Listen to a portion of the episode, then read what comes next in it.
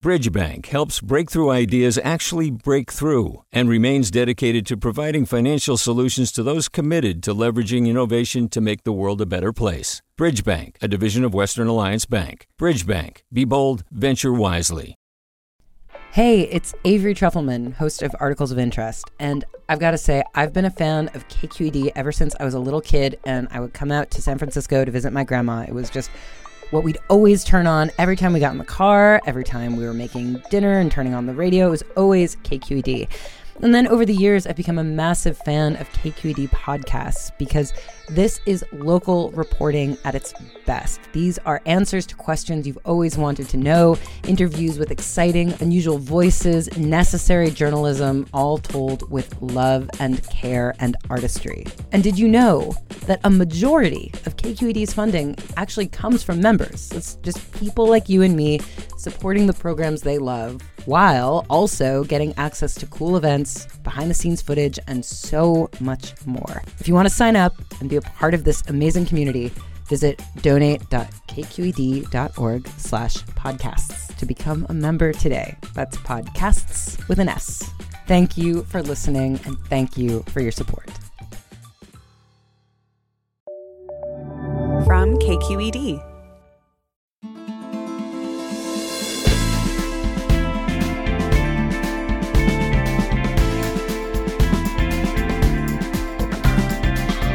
From KQED in San Francisco, I'm Alexis Madrigal. In July, members of the Coast Miwok Tribal Council of Marin purchased 26 acres of land in Nicasio Valley, part of what was once the tribe's territory. The $1.3 million purchase is just the latest successful land back campaign in California, a movement among indigenous people to regain control of their ancestral lands. As the ethical case has become more widely known and accepted, the practical considerations of financing and making it actually happen are now taking center stage. We'll spend the morning talking with tribal leaders of successful campaigns about how they've worked and what they've learned. That's all coming up next, right after this news.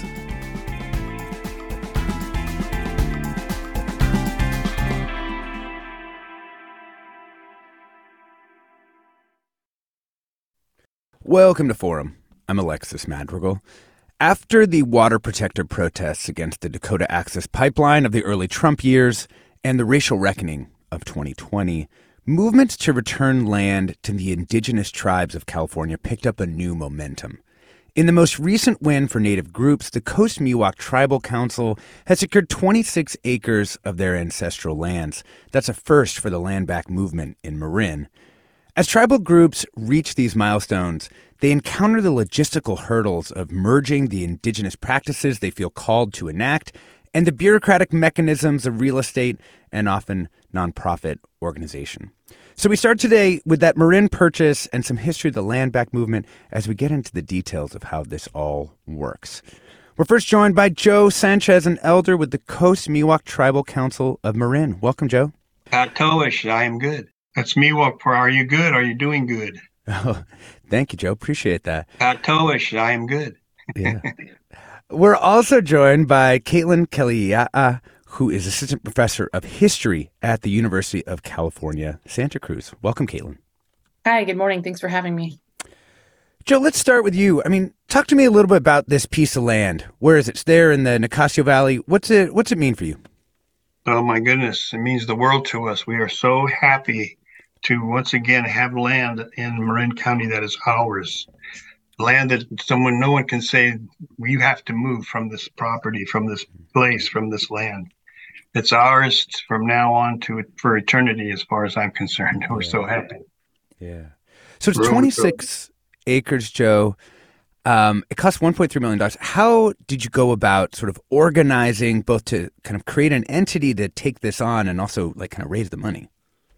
Well, we did do have a 501c3 tax deductible nonprofit, which really, really came in handy for us. Um, we walked with a broker looking at different properties, uh, finally found one that was ideal that we felt was wonderful for us. Uh, as, a, as a matter of fact, it's located adjacent to the last Coast Miwok village in Nicasio. So we felt like it was coming home and um, yeah, and it was just a wonderful, wonderful thing to, to have happen. We felt that it was like calling us. The land was calling us, and the buyers, or excuse me, the sellers actually felt the same way. Hmm. So the Coast Miwok Tribal Council of Marin, um, what's its relationship to kind of just the, the people of the Coast Miwok, right? Because I think it just kind of formally formed in 2020, if I'm correct. Yes. Um, yeah. Um, uh, the Coast Miwok, we know, are the tenders of the land and have always had a significant impact on the land itself. Mm-hmm. And you know, we we're returning to our land, and I'm sorry, I'm not really answering your question. Could you repeat that? Yeah, sure. I was just wondering, you know, how does the sort of tribal council like make sure it's kind of representing the Coast Miwok people? Like, what's the relationship between you know the council and its you know formation and you know the the folks in the tribe? Yes, well, it's with us. It's land, language, culture, and tradition. That's what we're all about, and this is part of our heritage, uh, passed on through our ancestors, which goes back, you know, thousands of years. So we have a direct connection with the land, with the with the Coast Miwok people of Marin County, who have been here for over ten thousand years, and we have a strong relationship. We're building a strong relationship with community as well and so we're very happy. We're, we're mm-hmm. overjoyed with this coming together once again. It's a long time coming. That's great. Caitlin uh, Keliiaa, uh, can you tell us more about the significance of this kind of purchase in the context, kind of the goals of the land back movement? Absolutely. Um, this uh, recent purchase is actually one of many throughout California. Uh, and it's a really wonderful time where tribes are able to finally get access to their land after hundreds of years. Um, you know, here in California, we had sort of three waves of colonization first with the Spanish, then with the Mexican government, and then, you know, to the United States as we know now. And so for many tribes, they have never had legal access or claim to the land that was dispossessed and stolen from them um, over sort of series, um, you know, series of um, uh, hundreds of years of uh, dispossession. So um, this is this is a huge win for um, a lot of tribes, and I think it's starting a wonderful trend throughout the state of California and frankly across the nation. Um, in returning land back to Native peoples that was taken from them um, centuries ago. So, what's changed that really got the land back movement, you know, ga- garnering this momentum? I think there's a lot of um, different elements because in reality, while we're talking about land back right now, this is something that tribes have been doing for um, you know generations. So this is not necessarily new for Native people, but at the same time, I think you know we have a word that I think your average person can say, land back, and that's hmm. something that is you know more new and contemporary. Um, I think you spoke to this already that for a lot of people, um, when Standing Rock happened, you know, the um, the fight against the Dakota Access Pipeline, um, for a lot of Americans, that was their first time sort of seeing what the stakes are for Native people and what the stakes are when fighting, you know, against climate change um, and for clean water. So I think this really sort of made us see change for a lot of Americans. Um, and I also look to, you know, um, 2020 when we talk about the violent murder of George Floyd and immediately seeding, you know, uh, protests across the United States um, for Black Lives Matter. And also, I think Americans sort of looked in the mirror and thought, well, how have I perhaps played a part in the dispossession of people of color in the United States? And immediately they think, well, what happened here in the United States? What happened here with mm. Native people who were the first to experience this? Yeah, you know, it, it also, I'm curious about the particulars of, I guess, what I want to call like kind of the enabling infrastructure or kind of technology of this too. It seems like a lot of different tribes have started to employ different strategies that are outside of kind of formal federal tribal recognition, mostly kind of using these land trusts, right? Is it also partially kind of the knowledge, you know, diffusing out that, hey, this is another way of doing this that doesn't require, you know, anything from the federal government? Absolutely. I mean, I think that's huge. Everyone else in this room can also speak to that further than me, um, having actually done that work. But um, in reality, for a long time, you know, here in California and in the United States, we have something called federally recognized tribes, and then we have something called um, non-federally recognized tribes. And for the longest time, um, it's been really difficult for non-federally recognized tribes to get resources to be able to do this kind of work. And yet, in the past, like 10 15 20 years we've seen um, um, non-federally recognized tribes do amazing work as you're saying through land trusts and 501c3s et cetera. So um, i think this is a really interesting way to see how tribes have been able to think outside of the box and really um, make significant change and make wonderful leaps and bounds um, through their organizations. Yeah. Joe um, what are your immediate plans for this land up there in marin Oh, we wish to bring it back to tending on the best ways possible, the, what we learned in through thousands of years of tending to the land, passing on indigenous ways, um, best ways. We want to bring back native plants to our land. We want to bring back oak trees, redwood trees. Um, we have a lot to do with that. We have also gained tremendous support from others who are willing to help us. The support that we've received is just phenomenal. Hmm. To come up with 1.3 million dollars in seven weeks out of the blue uh, was truly a, a, a miracle, uh, as a lot of people have said, and we received lots of congratulations on that. Uh, but yes, we worked very hard to get the land so that we can practice our indigenous ways on that hmm. property and be an example to others to show them what we knew, what we learned, what we practiced, hmm. and uh, we want to pass that knowledge on. Did you have any mixed feelings about having to buy land back that you know your ancestors had never ceded? Yes, absolutely. From the very beginning, people had offered us um, cultural easements, things like that, and we said no. Hmm. We don't want anyone to be able to tell us, well, you know, your time is up, you'll have to leave now. We've been through that so many times.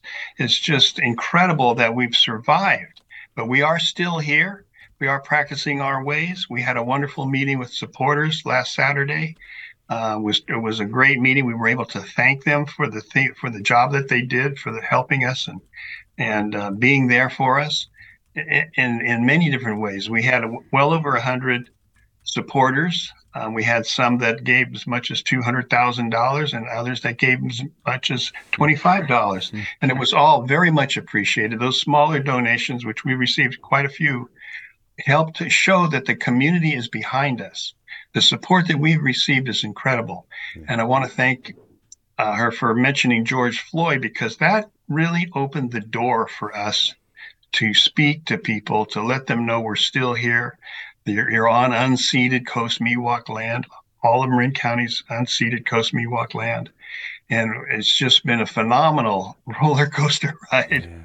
Yeah. As I understand it, too right up to the very yeah. From Vanessa Rancaño's story on on KQED, I also understand this is kind of the fulfillment of a long term dream, even a promise you made to your grandmother when you were just a little boy. That's right. When I was eight years old, my grandmother took me to a meeting in San Francisco at the Civic Auditorium, uh, called by the Bureau of Indian Affairs, and what that was was basically losing our rights and our sovereignty, and for a few hundred dollars. Hmm. And uh, what happened was everyone who's at that meeting spoke in against accepting that bill, accepting it at all in any way, shape, or form. And speaker after speaker spoke, and I remember that very distinctly. Also, that um, they handed out little pieces of paper, white paper, and pencils to take that vote. And what was amazing was the it was announced that the bill had passed. Mm. And they, I could just feel the air go out of the room. Uh, there was no hooray, wonderful, we win, yeah. we, we we succeeded. No, it was quite the opposite. Ah. We're talking about the land back movement and efforts by indigenous communities in California to reclaim their ancestral lands. We're joined by Joe Sanchez, an elder with the Coast Miwok Tribal Council of Marin, and Caitlin Keliiaa, who is an assistant professor of history at the University of California, Santa Cruz we want to hear from you. Are you an Indigenous person? What's land back mean to you? You can give us an email at forum at kqed.org. I'm Alexis Madrigal. Stay tuned.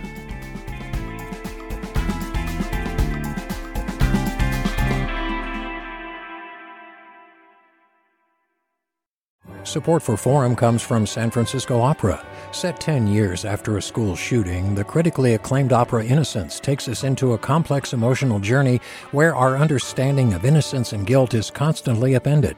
Kaija Saariaho's ethereal score collapses the past into the present as a community of survivors grapple with how to move forward.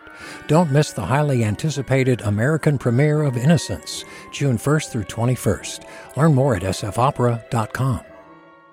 We've all got those parts of our house where the internet just won't go. Well, if you had wall to wall Wi Fi from Xfinity, you could worry less about dead spots. Because with wall to wall Wi Fi from Xfinity, you get fast speeds, reliable connection in every room, and power for all of your devices, even when everyone's online. That's wall to wall Wi Fi only with Xfinity. Restrictions apply, not available in all areas, actual speeds vary. Welcome back to Forum. I'm Alexis Madrigal. We're talking about the land back movement and efforts by indigenous communities in California to reclaim their ancestral lands. We're joined by the Coast Miwok Tribal Council's Joe Sanchez, UC Santa Cruz's Caitlin Keliiaa. Uh, I'm going to add a couple of voices uh, to the conversation, but we also want to hear from you. Are you an Indigenous person? What's land back mean to you? You can give us a call. The number is 866 733 6786. You can always try forum at kqed.org. You can find us on Twitter, Instagram, and Threads or KQED Forum. Or if you're on the Discord, you can join the conversation there as well. I want to add in Michelle Vassel, who's a tribal administrator with the Wiyot tribe. Welcome, Michelle. Hello. Hello. Great to hear from you. Great to hear from you. We're also joined by Inés Ixierda, who is the creative director with the Sogorea Land Trust here in the East Bay. Welcome. Good morning. So good to hear from you all. Um, Michelle, I wanted to talk to you about your the ability of your tribe to return to stewarding Tuluwat Island. Can you tell us a little bit about kind of the deep significance of that place to the tribe? So Tuluwat is an island in the middle of Humboldt Bay. Humboldt Bay is a bay uh, uh, for people that are listening in on the radio. We're in northern Northern California, about six hours north of San Francisco, uh, on the coast. And Humboldt Bay is in the center, or uh, Tuluwat is in the center of Humboldt Bay. And Tuluwat is uh, very religiously important to Wiyot people. It is uh, the place of the creation story. Mm-hmm. Uh, the the Wiyot creation story basically says that the the people come from this place, and uh, I like to also uh, note that the island uh, is is um, is made of also Wiyot people. The hmm. the two village sites uh, that stay above water all the time are Shell-Midden, which is up hmm. above the water line, and that is as a result of Wiyot people living there for tens of thousands of years. So um, that you know that symbiotic relationship with the place um, is really important. It also is a ceremonial center. Uh, it's a place for Wiyot people uh, where the World Renewal ceremony is held each year. Um, and that ceremony is also important to the whole region um, as it connects with ceremonies uh, in other tribes in our region. Um, and it's basically a ceremony that puts the world back into balance mm. and um, and was interrupted by a massacre in 18 uh, 60 in February of 1860, in which, in the middle of the night, when all the men had left the island in the middle of the ceremony, which is, you know, days long, um, the men had left the island uh, to re- replenish supplies. Um, uh, settler colonialists from Eureka snuck onto the island in the middle of the night and murdered um, the sleeping uh, mm. women, elders, and children that were on the island in their you know in their sleep and um, it it really stained the city of eureka um, it made worldwide news when that happened. Uh, the city of Eureka was deemed Murderville mm. in the press, um, and the only reason there was this is actually one incident that happened in a series of incidents that was were going on at the time. This is the time of the gold hmm. rush, and it was people that came to our area were not uh, they were, you know, greedy people looking for riches, and mm-hmm. um, And this one happened to be reported on. It's one of the very few that was reported on because there was a visiting a reporter from San Francisco who happened to be in the area woke up the next morning. The bay was filled with blood, and he made a report on it. He was promptly run out of town after making the report. Yeah. I mean, given that history, Michelle, I mean, what does it mean to have this island back in the tribe's sort of stewardship? I, you know, I think that it um, it was a very powerful thing. And, you know, just to give you a little history of how the island uh, was restored to us, uh, because we own most of the island at this point. Um, uh, one of our uh, tribal elders, Albert James, went to the city of Eureka. A large portion of the island had come into the custody of the city of Eureka at some point. Mm. Um, and uh, it and they owned it for many many many years and in the 70s one of our elders albert james had went to the city and asked for for the island to be returned and i like to say in the 70s the city wasn't ready yet um, and uh, he actually passed the baton on to his two nieces in the next generation, Cheryl Seidner and Leona Wilkinson. And they began uh, vigils uh, on a neighboring island called Woodley Island um, in February. At the time, around the time of the massacre each year, we, there would be a vigil held um, in honor of those who died, but also to return to the island, for we Wiyot people to return to the island. And it was through those vigils over time. Uh, and I'm talking like, you know, 14 years over time mm-hmm. of work uh, you know those those vigils turned into a movement locally because pe- it wasn't just we people who were coming it was other indigenous people who happened to live in the community and just people that live here you know uh, people who are third generation Eurekans to a new college student who just moved to the area. Um, but they would hear the story, and this was a shameful history as part of Eureka. It was a stain on the city. People didn't really want to talk about it. And at the vigil, people started to talk about it, and it became really a movement for change. Cheryl Seidner, um, back in the late 1990s, uh, one piece of property, it was 1.5 acres, came up for sale. And she um, asked our tribal council if they would uh, allow her to buy it. Now, mind you, we're a non-gaming tribe. We have no economic development, and they, you, you know, unanimously said yes.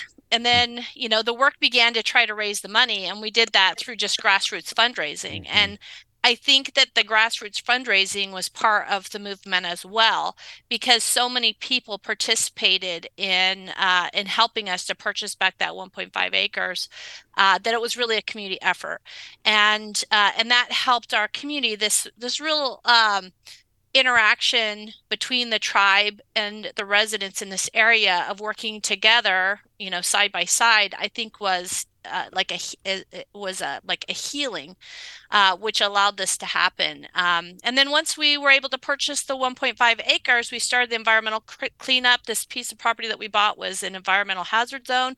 It was unsafe for human habitation. It had it was nasty, filled with all kinds of toxins. At, at the time of purchase, you couldn't even walk on the island without being cut by twisted sharded, uh, shards mm. of metal. There's so many illegal I mean, things. It, it, this place had been Bad used shape. as a boat. Yeah, it'd been used as a dry dock boatyard for many years. Think about the chemicals they might have used in boating hundred years ago. There was mm-hmm. vats of these things laying around the island. There was a wall of batteries that was shoring up the north end of the island. And so we were doing the work not just on our individual 1.5 acres, you know, we were cleaning up the whole site and doing all the fundraising to do that. And in that process, I think it sort of woke up the people in the area about like you know what we would do or mm-hmm. what we were doing and that that made the movement even bigger and our chair our uh, chairwoman went back to the city of Eureka in 2004 and requested uh, the adjacent property which was 40 acres um, to be returned to the to the tribe and in 2004 the uh, the city of Eureka voted unanimously to return it to us, and that was the first time a municipal government had ever, in the history of the United States or possibly anywhere in the world, had returned uh, property to a tribe without being court ordered to do so. So that was really amazing. So interesting. You know, um, this is a great time to bring in Inés Ixierda, uh, who's the creative director for Sogorea Land Trust. Um, Inés, you were one of the sort of next um, tribally affiliated entities that was able to get land back from a municipal government in the way that the Wiyot were able to. Do you see like sort of similarities or differences in what's happened, um, you know, here in the East Bay? Um, hi, thanks so much for that question, and um, so much appreciation for everyone on this call. Uh, we remember here at Sogorea Te when we heard about the Wiyot land return, and and we also celebrated um, down here in the Bay. And I think that that's the thing with each example that it really spreads like the hope for kind of relating to land in a different way. And so I do see different similarities and uh, also differences. Um, for example, the land return here in Oakland with the city of Oakland. Uh, we access that land through a long-term easement, and mm-hmm. it's a cultural easement that kind of stays with the land now forever. That says, you know, the tribe and Sogorea Te Land Trust will have access to this land in perpetuity. Um, but we don't own it with a piece of paper in the same way um, that other land is owned.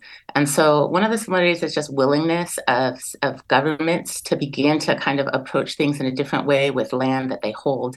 And there's a lot of appreciation for that. So, for example, in Oakland, um, Rinihmu Pulte'irekne, formerly Sequoia Point, you know, we can go up there and gather, have ceremony, do prayers. We can um, do harvests of bay nuts and acorns and different plants that are on there. And so much of the relationship with the land is being restored outside of that piece of paper that's a deed. Mm, yeah. You know, we had a really interesting comment from one of our uh, listeners on our on our Discord. Red Slider said, "You know, I'm somewhat troubled by the buyback aspects of stolen land." by conquest, but I'm equally troubled with the idea of distributing cash or land for individual or even tribal ownership for past wrongs and mitigation of outright thievery.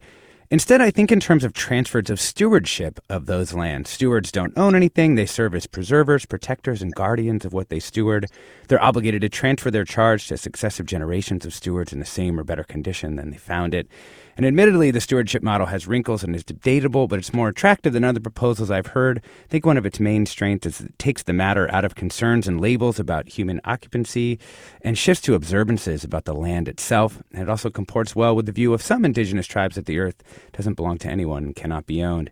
Um, Inés, like, how did you think about that? I'm sure there was some debate, you know, within uh, the the group of you know well do we want the piece of paper? Should we own this? Is stewardship enough? Like is this you know what are we signing here? Um, how did you all kind of sort through those issues? Well you know we are um, experiencing land return land back and what we call rematriation in many different ways. So that easement is one way. Um, we have also fundraised to to buy back um, certain pieces of land that were important we also have long-term leases with other land trusts in addition to like the cultural easement and then really informal ways of of accessing space. So i don't think it was ever so much a debate of should we or should we not but how can this tool kind of um, of an easement contribute to our vision of bringing land back into indigenous hands? Mm, mm, makes sense. Let's um bring in our first call let's bring in evan in alameda. Welcome Hey there. Thank you so much. And I really appreciate uh, you guys having this conversation. So I'm not Indigenous, and my, my big question, though, is the, the land acknowledgments that many institutions do, you know, um, we want to acknowledge that this land was originally from whatever tribe and, and all that. If that actually does have a positive impact, um, or if it feels more like lip service, because I don't see a lot of movement, positive actual actions from those institutions just the acknowledgments. And, and personally, I, I, see that as being a little unfair. So I would love to hear what you think.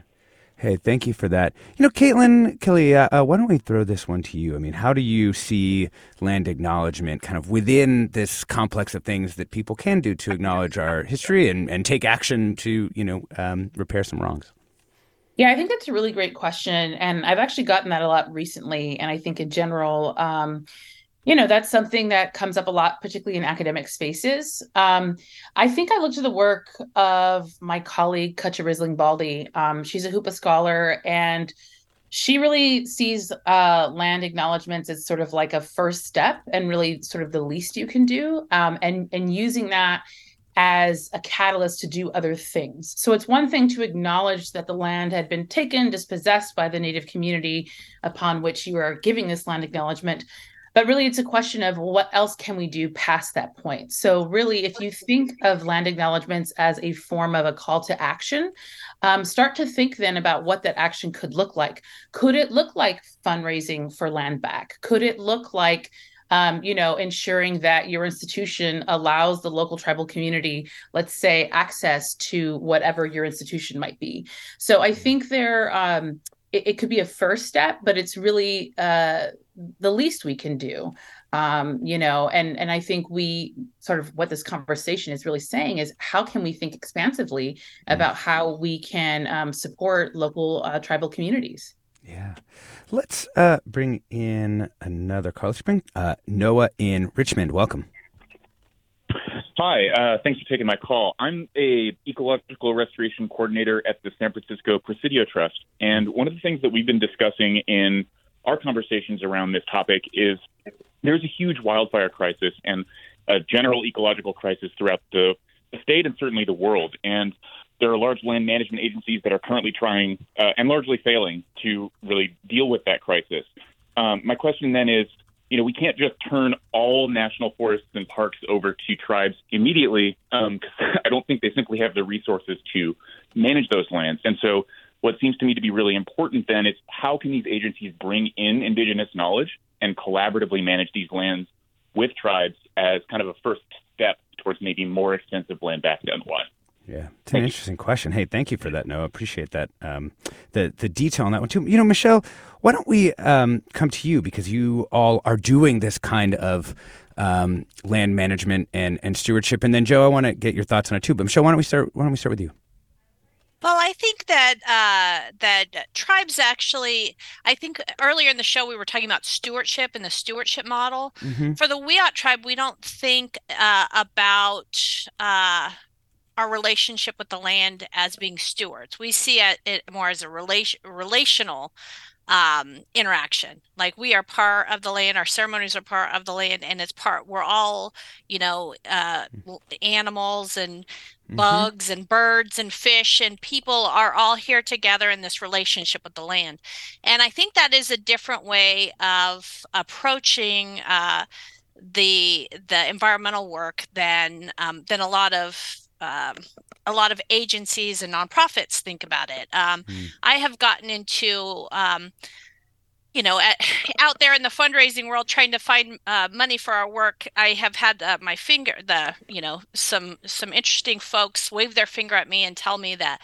oh, you have to be careful what land you're getting back. Uh, somebody could be giving you uh, their problems, and like we don't see it that way. I mean, when we bought the island, we fully knew that it was an environmental hazard site. We also knew it was a sacred site and needed to be restored. We mm. we have a response. We have a sense of responsibility. We live in this place this place like uh, provides for us and and we have a duty to clean up messes in our community as opposed to i think um, the way some um, western I- ideology wants to buy properties that are in pristine condition and have never been touched. We look at this these places in our community that need help or need to be preserved um, or that are special. And you know we do what it takes to return those places to way they should be. Yeah. So interesting. I we're talking about the land back movement and efforts by indigenous communities in california to reclaim their ancestral lands we're joined by Michelle Vassel, a tribal administrator with the Wiyot tribe, Joe Sanchez, an elder with the Coast Miwok Tribal Council of Marin. They recently were able to secure 26 acres up in Marin, which is kind of the um, impetus for the show. We're also joined by Inés Ixierda, the creative director for the Sogorea Te Land Trust, and Caitlin Keliiaa, who is assistant professor of history at the University of California, Santa Cruz. We're also taking your calls and your comments. We want to hear from you. I mean, have you been involved in land back efforts here in the state or somewhere else? Tell us about it. I mean, what are your questions about how the movement is working? And, you know, do you think buying back land is a good solution for stolen land. Give us a call. The number is 866 733 6786. That's 866 733 6786. You can email forum at kqed.org. Find us on Twitter, Instagram, Threads, Discord, or KQED Forum. I'm Alexis Madrigal. Stay tuned for more.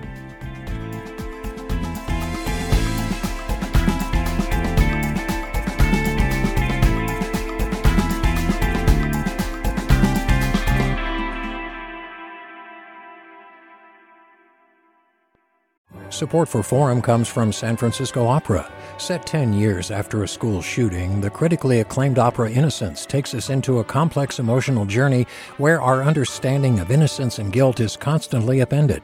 Kaija Saariaho's ethereal score collapses the past into the present as a community of survivors grapple with how to move forward. Don't miss the highly anticipated American premiere of Innocence, June 1st through 21st. Learn more at sfopera.com. We've all got those parts of our house where the internet just won't go. Well, if you had wall to wall Wi Fi from Xfinity, you could worry less about dead spots. Because with wall to wall Wi Fi from Xfinity, you get fast speeds, reliable connection in every room, and power for all of your devices, even when everyone's online. That's wall to wall Wi Fi only with Xfinity. Restrictions apply, not available in all areas, actual speeds vary. Welcome back to Forum. I'm Alexis Madrigal. We're talking about the land back movement and the successful efforts by some indigenous communities in California to reclaim some of their ancestral lands. Joined by Inés Ixierda, creative director with the Sogorea Te Land Trust, Michelle Vassel, tribal administrator with the Wiyot tribe, assistant professor of history at the University of California, Santa Cruz, Caitlin Keliiaa, and Joe Sanchez, an elder with the Coast Miwok Tribal Council of Marin you know, at the top of the show, Joe, we were talking about your grandmother, and I was just thinking, you know, I think you're about 75, something like that. And I was That's thinking, right. you know, so born in like 1950, and then I was thinking your grandmother was probably born, you know, in like 1900 or even even before, and her parents, you know, just a couple of hops away to, you know, when the state of California wasn't uh, the state of California, but was still, um, you know, territory of the Mexican government as part of that wave of colonization. So I wanted to do a little dreaming with you about, you know, what do you hope, you know, in a few generations from now, you know, your grandkids, kids or something, like what do you hope the land up there in Marin looks like at that point? Well, our purpose is to preserve and teach traditional Coast Miwok culture, to have a space to sing our songs, dance our dances, sit in prayerful ceremony that is easily accessible for our elders, to educate people in indigenous land practices, to help them become better stewards, to give children opportunities to discover and learn the stories of the land the land itself has to tell them. Our vision is to have a place to come together as we did for thousands of years to help all things keep all things in balance. Today more than ever, we all need this, all of us. So it's just a matter of continuing that. And you know, we have to think about where we came from.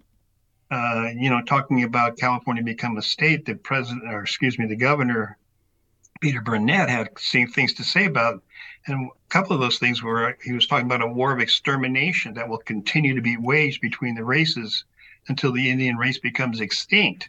While we cannot anticipate the result, but with painful regret, the inevitable destination of the race is beyond our power or wisdom of man to avert. Hmm. You know, California spent over one and a half million dollars on this endeavor, but was reimbursed by the United States government. And Burnett also said we have suddenly spread ourselves over the country in every direction and appropriated whatever portion of it we please to ourselves without their consent and without compensation.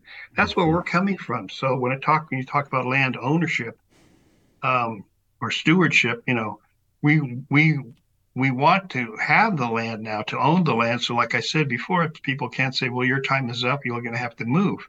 We want to continue our ways unobstructed Mm-hmm. and and that this very you know that rests very deep inside of us to have our own place.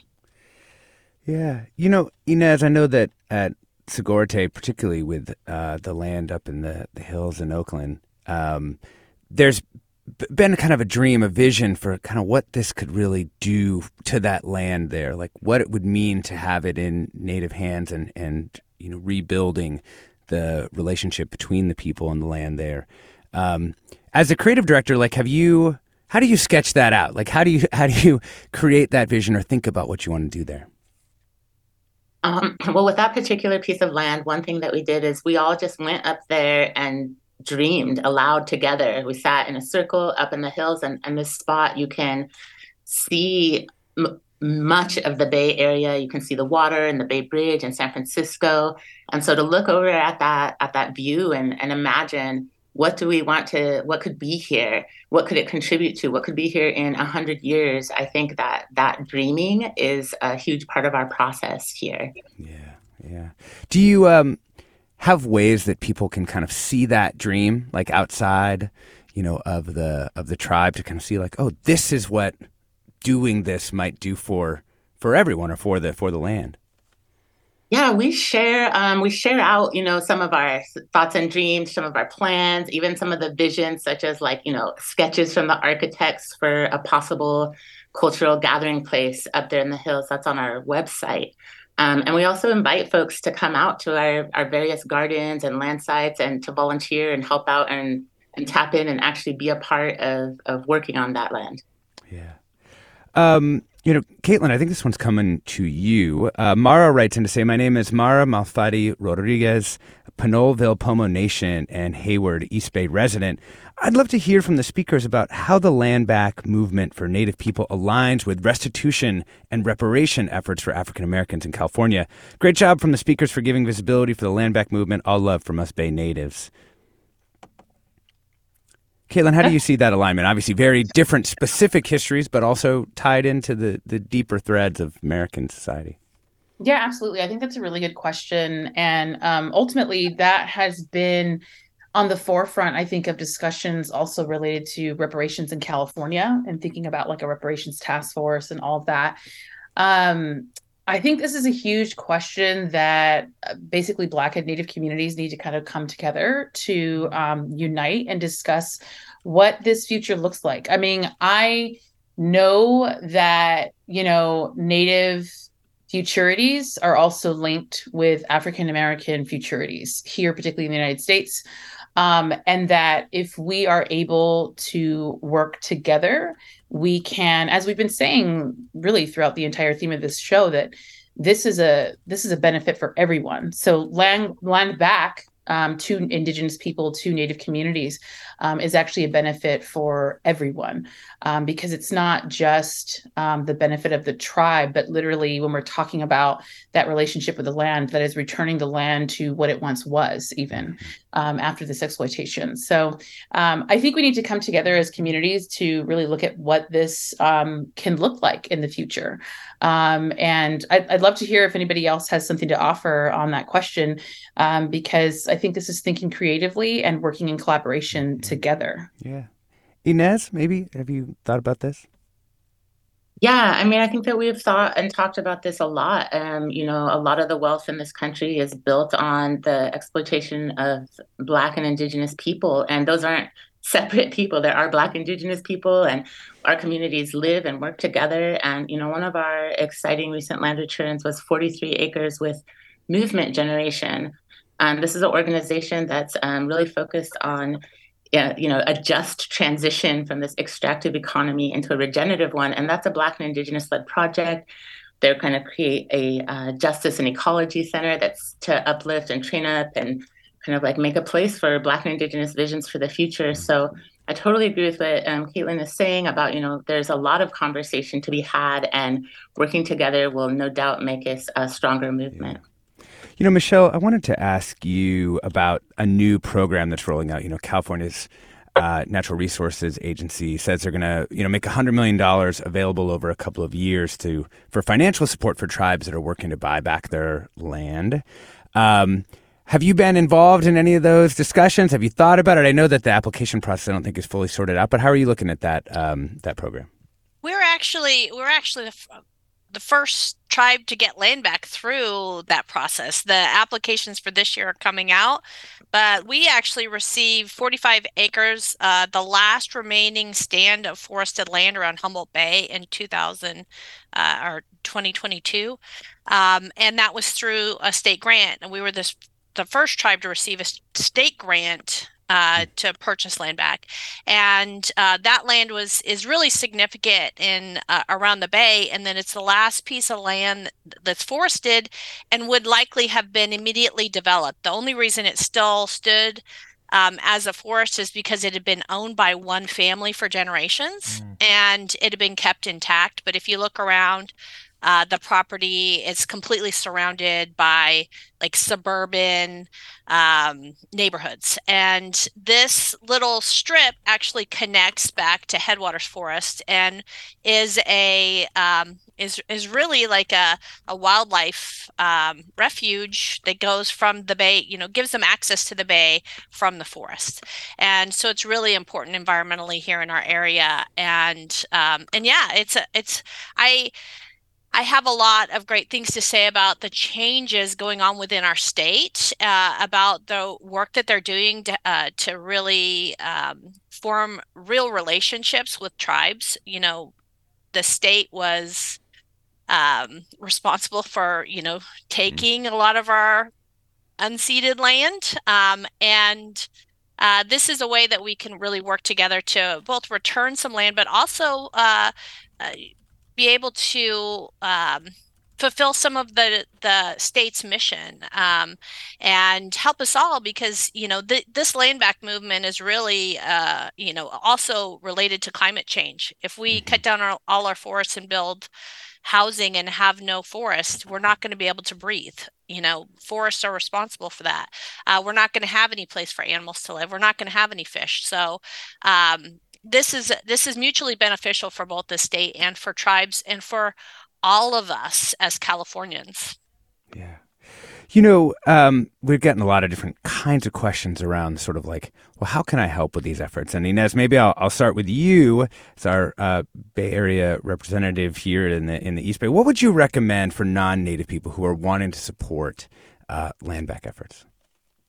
I love this question, and there's so many ways for folks to to connect with these efforts. Um, you know, just looking into your own family history, that actual land that you live on, what is that land's history? Where its ancestral care- caretakers? How did your family get there? What's you know, what's your connection to these lineages of harm? And then, you know, if you have disproportionate resources, if you have more than you need, redistribute some of those to Indigenous people.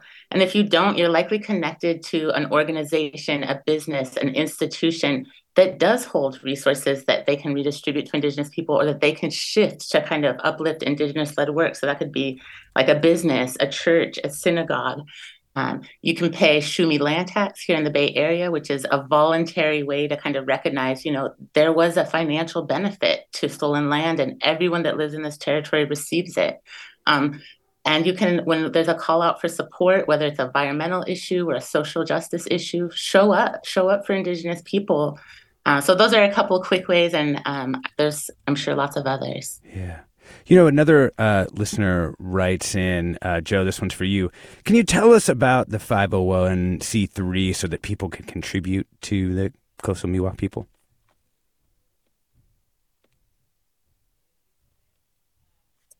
You there, Joe? Sorry, I have to unmute. Oh, yeah, no problem. Go ahead.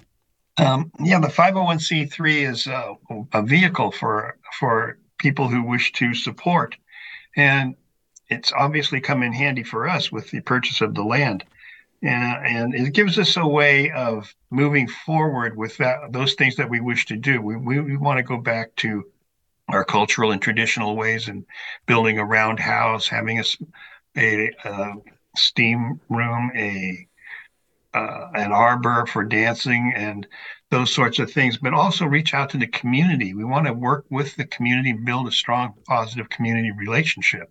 Mm-hmm. Um, and we hope to do that in many different ways. We actually do practice um, controlled burning mm-hmm. and those sorts of things, programs with Cal Fire, with PG&E, with different groups we have a preservation officer who um, who leads that for us, and uh, we want to become very involved with with with the community. That's super important to us, building a strong relationship. But yeah. you know, there are so many things that can be done. We have uh, people who've called us and told us, you know, we have 400 madrone trees ready for transplanting. Would you like mm-hmm. them? Um, we get all kinds of offers like that, which is wonderful because we plan on using those those madrone trees and oak trees and redwoods and plants and bushes and you know all kinds of growth. That's one of our first things to concentrate on now that we have the land back. Yeah. Uh, you know, Inés, bounce back to you. I mean, has there been a real process of kind of capacity building? You know, as the as the movement's visibility has grown, how do you make sure you have you know the people uh, in house who can you know answer the call about the madrone trees, you know, and and or any of the other you know native plants that might be around, and say like, yes, we know what to do with this, we know where to put them. I mean, is that knowledge?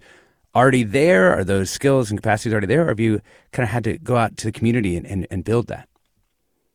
Uh, that's an interesting question. I would think both. I mean, I think there's a lot of knowledge in our extended communities, but also some things we don't know. And a lot of, you know, young people, young Indigenous people we work with have never had access to land or growing anything. And so part of our commitment to making sure Indigenous people have access to land is knowing that we're going to have to grow some of those, some of that knowledge and um, kind of investing in a deeper way.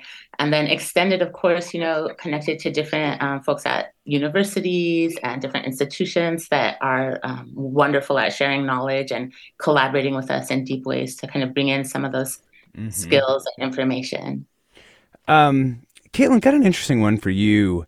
Um, Robert writes in to say, I work at a land grant university. Can any of the guests explain how land grant universities benefit directly from land seeds from Native people? Also, who can help the land grant university I work for to explore how to rematriate land?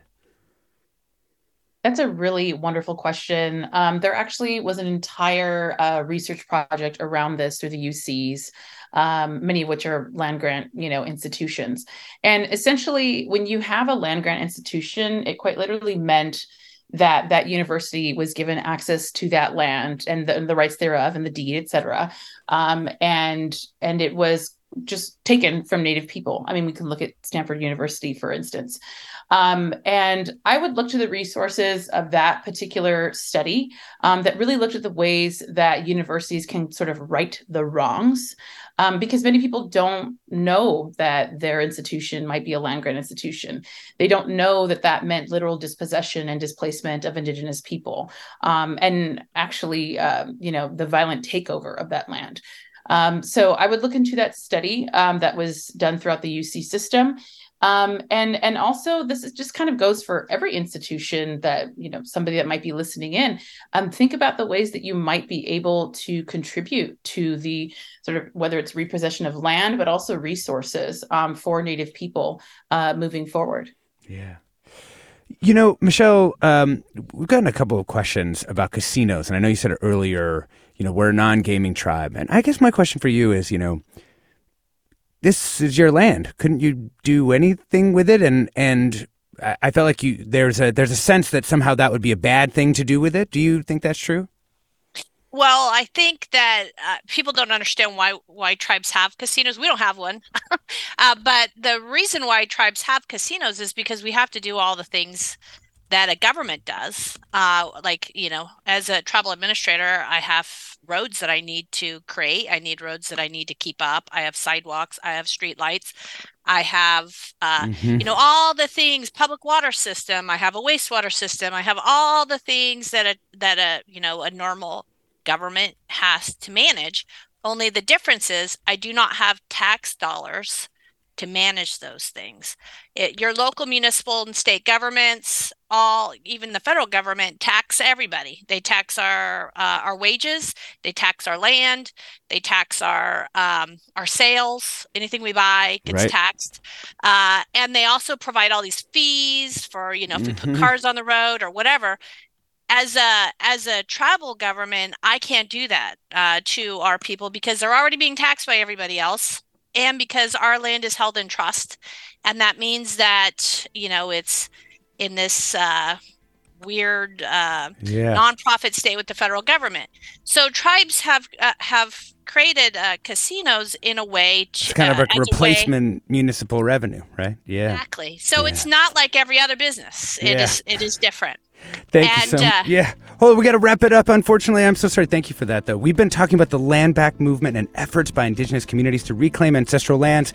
We've been talking with Michelle Vassel, tribal administrator of the Wiyot tribe, Joe Sanchez, an elder with the Coast Miwok Tribal Council Marin, Caitlin Keliiaa, assistant professor of history at UC Santa Cruz, and Inés Ixierda, creative director with the Sogorea Te' Land Trust in the East Bay. Thank you so much to all of you for your sharing your wisdom with us. I'm Alexis Madrigal. Stay tuned for another hour of Forum Ahead with Mina Kim. Funds for the production of KQED's forum are provided by the John S. and James L. Knight Foundation, the Generosity Foundation, the Germanacos Foundation, and the Heising Simons Foundation. Support for Forum comes from San Francisco Opera. Set 10 years after a school shooting, the critically acclaimed opera Innocence takes us into a complex emotional journey where our understanding of innocence and guilt is constantly upended. Kaija Saariaho's ethereal score collapses the past into the present as a community of survivors grapple with how to move forward. Don't miss the highly anticipated American premiere of Innocence, June 1st through 21st. Learn more at sfopera.com. We've all got those parts of our house where the internet just won't go. Well, if you had wall to wall Wi Fi from Xfinity, you could worry less about dead spots. Because with wall to wall Wi Fi from Xfinity, you get fast speeds, reliable connection in every room, and power for all of your devices, even when everyone's online. That's wall to wall Wi Fi only with Xfinity. Restrictions apply, not available in all areas, actual speeds vary all over the country. We need to improve reading in Wisconsin. Schools are changing the way they teach reading. I'm calling for a renewed focus on literacy. We have gotten this wrong in New York and all across the nation. And it's happening because of a podcast. I think your podcast has changed my life. And I'm going to share this podcast with everyone I meet. Sold a Story investigates how teaching kids to read went wrong. New episodes of Sold a Story are available now.